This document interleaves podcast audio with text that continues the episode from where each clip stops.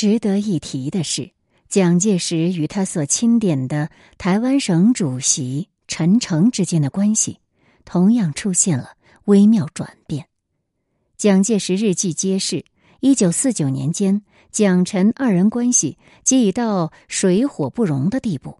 蒋介石于该年夏天于台北组设东南军政长官公署，是该公署的组织运作为整合台湾、澎湖与东南沿海地区军政资源的重要一环。然而，陈诚一来顾忌当时代总统李宗仁与桂系的态度，二来依据蒋介石日后将在幕后指挥操控这个长官公署。因而迟迟不愿就任军政长官一职。与此同时，陈诚对于蒋介石屡屡催促其自台湾增援国民党部队，在福建参加作战，也置之不理。一九四九年七月十九日，当时停留广州出席国民党非常委员会议的蒋介石，在日记里有如下记载：一。皆辞修复电，拒绝拨借福建军粮，并以封建自居，毫不顾忌。又闻学挺言，辞修已派远池函来遂辞职，未及果接其来函，于未然起风，仍将原封至案不拆，因差事更生苦恼，恐误要务耳。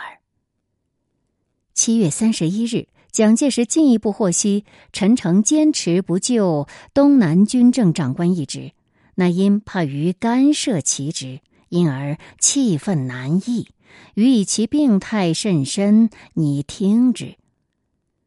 到了八月十二日，蒋介石对陈诚依然不愿就任军政长官一职，显然已经忍无可忍。当天，他召陈诚加以痛斥责备。当天日记里，蒋介石写道。正午与慈修谈话，见其体弱面疾，不胜忧虑，而其心里病态多疑不决，以致诸事延误。尤其福州军事紧张，而东南长官部拖延不救，更为着急，故训斥之，未知其果能觉悟否。隔日，蒋介石找来顾祝同，要他传话给陈诚。当时似已决心与陈诚摊牌，他在当天的日记里写道：“时时约见莫三，告以辞修言行病态，令人忧愤。余受内外侮辱欺凌，忍痛如苦，以物能胜。如遇我再受一般干部之凌辱与抗拒，为人所讥刺，则余年月六旬，绝不能忍受。”如遇于在台而不欲闻军政，亦绝不可能。于今正欲发愤图强，使至雪耻之时，如其真不愿就东南长官职，应即实告，彼可另选，切勿延宕时间。陈诚在接获来自蒋介石近乎最后通牒的讯息之后，终于勉强答应。接任东南军政长官，并回话将于八月十六日正式就职。尽管如此，蒋介石对于陈诚不听命于他的指挥，仍感到痛心至极。他在八月十八日的日记里写下：“福州失陷，台湾如此危急，而辞修世事消息表示不负责任，更为痛心。”蒋介石在一九四九年夏。台海局势危急之际，与诸国军将领关系失和，而相较之下，他与当时在高雄凤山练兵的孙立人互动关系反而颇佳。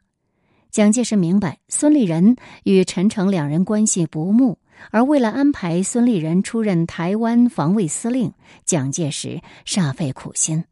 他于六月十二日的日记里这样记载：自九时至十四时。召见魏文、慈修、智柔、永清、恩伯、丽人各将领，分别谈话，决定台湾军事指挥机构及东南战斗序列，仍以委员制改为长官制，但长官公署之下仍设军事会议，以调节周汤等之意见。对任用孙立人为台湾防卫司令，亦颇费心力。此乃用之政策，主慈修信任之。七月初，当福州的局势岌岌可危之际，蒋介石不但怪罪陈诚不愿伸出援手，也责备其他重要将领畏苦怕难，指出。此次失败几乎不可收拾，前途不堪设想者，汤恩伯、顾祝同、郭忏、林蔚，皆应负其重责。一九四九年七月四日记。此时的孙立人是极少数愿意遵照蒋介石指示派兵增援的国军将领之一。蒋介石于七月九日在日记里写道。召见孙立人，知其增援福州之部队，以遵命准备为卫。一周之后，他又在日记里提及对孙立人所部增援福州的欣慰。三，台湾新练部队已遵令调闽增援，其兵力虽仅步兵一团、炮兵一营，然效用必大，以对内可为整军之骨干与模型，振奋士气。安定民心，而对敌寇土共亦可以威慑牵制，勿使土共猖獗无忌也。蒋介石在此时也曾派遣孙立人前往福建视察国民党军队状况。八月二十一日，孙立人向蒋介石回报视察结果。蒋介石在日记里写道：“召见立人，报告其视察厦门海陆军毫无互信。”陆军间对友军视若敌人，道德纪律完全扫地，忧痛之至。种种迹象可见，一九四九年之际，蒋介石与孙立人之间的互动关系，在某种程度而言，反而要比蒋介石与其他高级将领之间关系来得更好。只不过，受到美国人青睐并暗中支持的孙立人，于一九五五年因被控拟对蒋发动兵变而遭终身监禁，其最终下场仍然抵不过那些曾与蒋介石争吵顶撞却无外国势力背后撑腰的嫡系黄埔将领们。国民党于内战失利后，于一九四九年底迁往台湾。蒋介石自此在岛上度过余生，直到一九七五年四月病逝，未曾离开台湾一步。若从他一九二八年北伐期间掌握权力算起，蒋介石在台湾主政的时间要比大陆时期来得更长。蒋介石日记里所揭露的内容，为理解一九四九年后台湾政局与发展提供了第一手的重要讯息。蒋介石本人于一九四九年十二月随国民党政府拨迁来台。第二年八月，他成立了国民党中央改造委员会，取代当时已不堪任的中央常务委员会与中央执行委员会，也就是国民党大陆时期两个权力最大的机构。在蒋介石的支持下，这批新的改造委员引进新的机制与观念，来振兴国民党。包括向党内领导人推荐新的理念，为台湾打造一个以孙中山思想与理念为原则的进步社会。回想起国民党在二次大战后所遭受的失败与挫折，身为战时同盟国四巨头之一的蒋介石必定感到悲愤至极。在内战接近尾声之际，蒋介石下了最大决心，推动党内改造。一九四九年一月二十二日，在他宣告隐退后的隔天，他在日记中写道：“此次失败之最大原因，乃在于新制度未能成熟与确立，而旧制度已毁弃崩溃。在此新旧交接紧要危急这一刻，而所示以建国救民之基本条件完全失去，焉得不为之失败？”同年七月十八日，解放军逼近华南，人在广州的蒋介石，曾向几位国民党中常委透露了他改造党务的新构想。这些中常委们同意研拟蒋介石的方案，但对于能否成功却不抱太大希望。之后，蒋介石飞往西南督导反共作战，然而西南各省军政人员人心涣散，士气低落，已难以阻挡解放军的进逼。至此，蒋介石意识到台湾是他最后的希望了。在蒋经国的陪同下，蒋介石于一九四九年十二月十日自成都飞赴台北，此后再未曾踏上中国大陆一步。尽管局势如此险恶，蒋介石对于党务改造依然念兹在兹。一九五零年一月初，他在日月潭召集幕僚，成立了一个研究小组，负责起草党务改造计划。在一月三日的日记中，蒋介石记下了他对党务改造的看法如下：所有准备工作，特别注重新组织、新纲领、新号召及新任务与新分子之吸收计划、政纲政策与理论等有关文告。很显然的，蒋介石认识到，只有彻底进行党机构的重组。消弭党内派系之争，改造才有可能成功。然而，蒋介石日记中所呈现出当时台湾所面临的形势，却是极端严峻的。党与政府里各派系各部门之间的冲突恶斗从未止息，党政高层领导人之间的对立与冲突依然不断。蒋介石在五月三十一日的日记中表达了内心的愤怒。党员蛮横无道，其心目中不复再有党国存亡，不能不下决心整肃图存矣。于自始以身殉国之决心，公布国人，而仍不能腰系若背之谅解，复有何言？本党如非彻底改造，实无救国之道矣。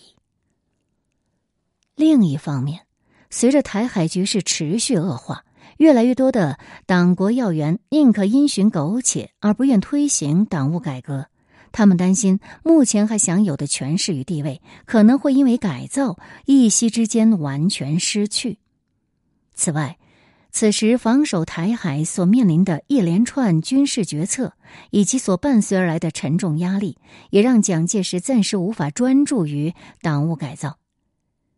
一九五零年六月。朝鲜战争爆发后，他意识到改造国民党的机会来了。八月五日，蒋介石着手任命国民党中央改造委员会的新成员，十六位新被任命的中央改造委员都是他所钦点，他们成为党内新的领导核心，负责规划和执行党的改造政策。这些新委员的特色是年轻，平均年龄四十七岁。而且受过良好教育，成员都是大学或大专以上学历。新的党领导核心确立之后，蒋介石深信他能够完全信任这些新的改造委员们。他准备迈出政府迁台后的最重要的一步，彻底改造国民党，建立一个崭新的、忠诚的政党，作为他推动台湾政经与社会改革的最佳利器。随着党务改造的启动，党的新战略思维也开始被提出讨论。对蒋介石而言，党内派系之争必须被清除，党员的忠诚必须建立起来。蒋介石深刻体认，台湾时期的新国民党和当年大陆时期的旧国民党不同。如今的领导核心只有十六名成员，而原来的中常委和中执委则分别有五十和两百二十三名成员之多。改造委员会的核心成员必须同时承担起党的政策规划与执行两种职责。很显然的，蒋介石本人对于振兴国民党的改革终于有机会逐渐展开感到很满意。一九五零年七月二十六日，他在日记里如此评价党内的改造：“本党改造提案正式通过，改造委员名单亦发表，此乃革命史中之大事，实亦本党起死回生最后之一幅单方也。此关一过，则今后革命行动当较易为乎？事前所谓独裁与反民主之反对声浪，与对内对外之疑虑，皆一扫而空。不可不为熟虑断行之效，意在才之无心而安，窥之天理而顺耳，是成天赋所赐也。回顾这段历史，一九五零至一九五二年，国民党在台湾的改造。可以说是蒋介石身为国民党领袖数十年来最重大的成就之一。国民党的改造运动产生了一个新的核心领导集体，认同党在台湾的长期经济与政治目标，并积极投身以实践此目标。至此，蒋介石重新巩固了他因内战失利所失去的权力与威信，党内再也没有人有能力向他挑起对抗。所有的改造委员都是阅历丰富且忠诚于蒋介石的人，他们被授以实权，运用他们的学识和才能来贯彻党的政策。此外，借由党的改造，蒋介石吸收了一批年轻能干的新领导精英，为国民党服务。他们没有受到那些曾在中国大陆时期任职的老党员的负面影响。新生代成员的加入，同时也让国民党注入了此前一直缺乏的组织与动员能力。这样一股新的动力，日后让国民党得以在台湾延续成长茁壮达半世纪之久。蒋介石日记何以重要？许多学者读过之后的最大感受，认为这是一套有血有肉有灵魂的资料。一九二七年十二月一日，在与宋美龄完婚后，蒋介石记下：“见余爱姗姗而出，如云飘霞落，平生未有之爱情，于此一时间并现，不知余身至何处矣。”一九二九年八月二十五日，记妻病小产，其状苦痛不堪。破除坊间讲宋家庭生活的诸多传言。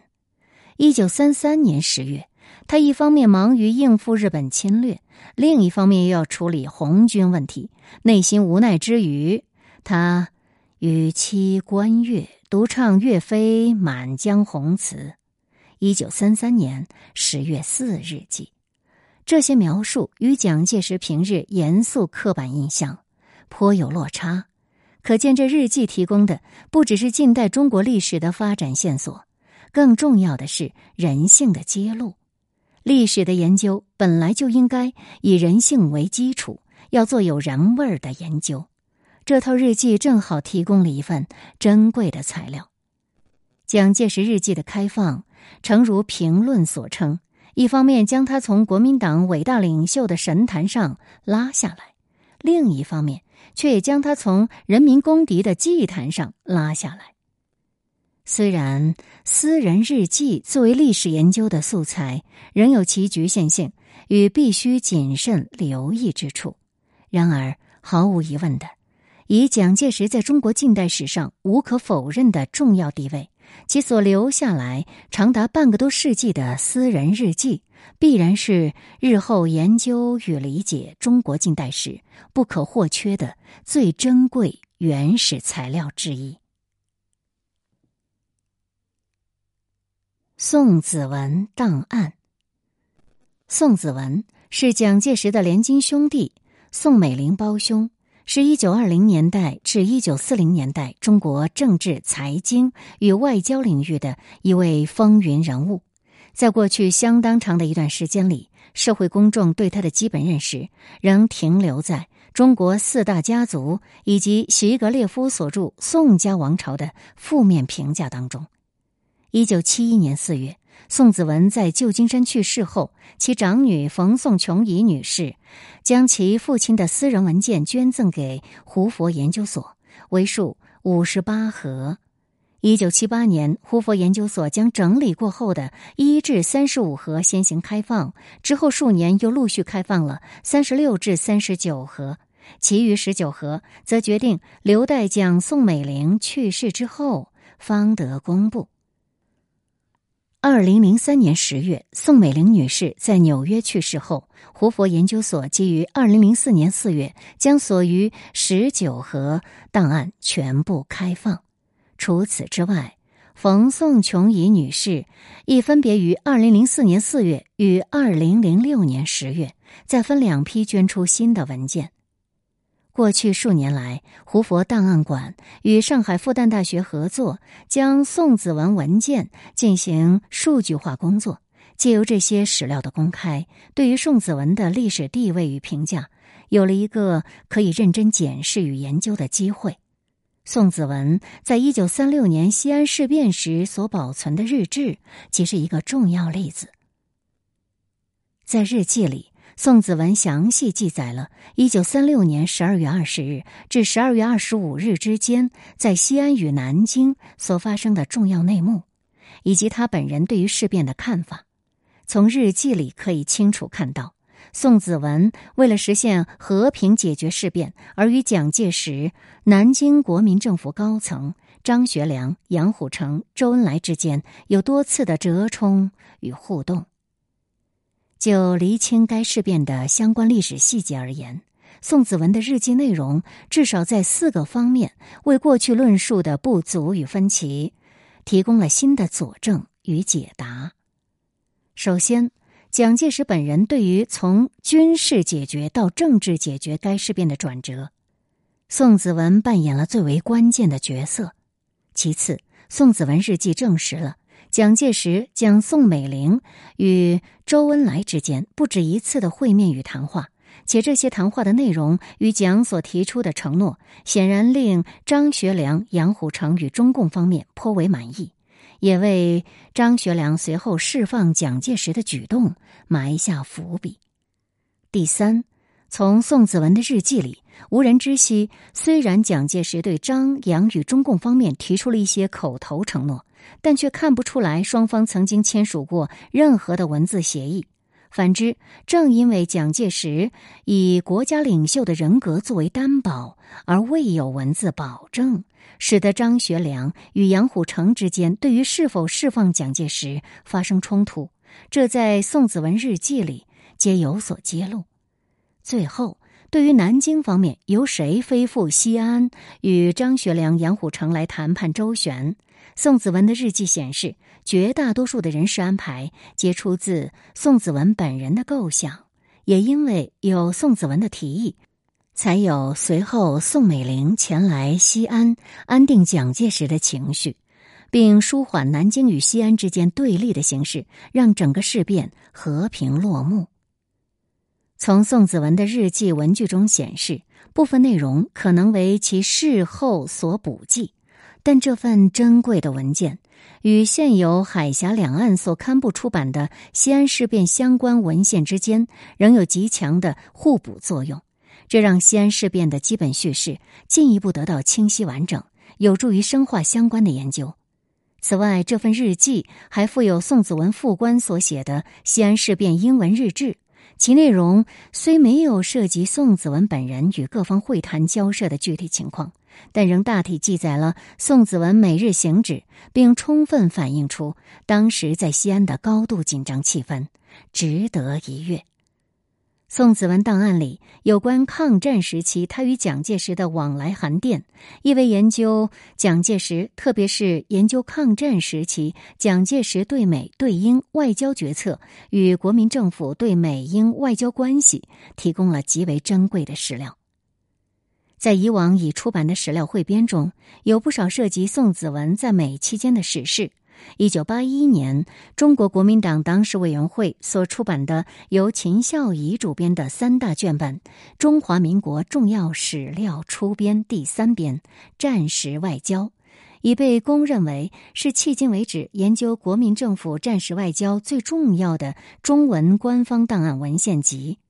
战时外交收入了宋子文驻美时期与蒋介石之间往来电报共两百八十二封，其中蒋介石致宋子文电文九十四封，宋子文致蒋介石电文一百八十八封。胡佛档案馆宋子文档案里有关此一时期的蒋宋函电总数约为五百三十封，其中蒋介石致宋子文约为一百五十封，宋子文致蒋介石则超过三百封。不论在数量或内容上，皆远比战时外交里所收录的抗战时期蒋宋往来电报告要来得丰富。也因此，能够为这一时期的相关研究提供了更多新的史料。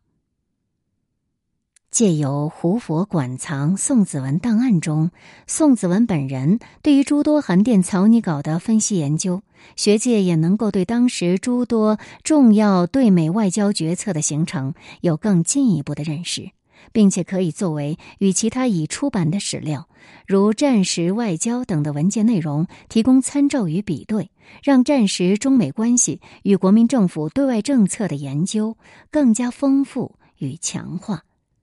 此外，在宋子文档案里，有关一九四五年夏中苏友好同盟谈判的文件内容亦颇为丰富，值得学界进一步研究。该部分文件完整的保留了中苏两阶段会谈期间宋子文发给蒋介石的各函电原稿及清稿。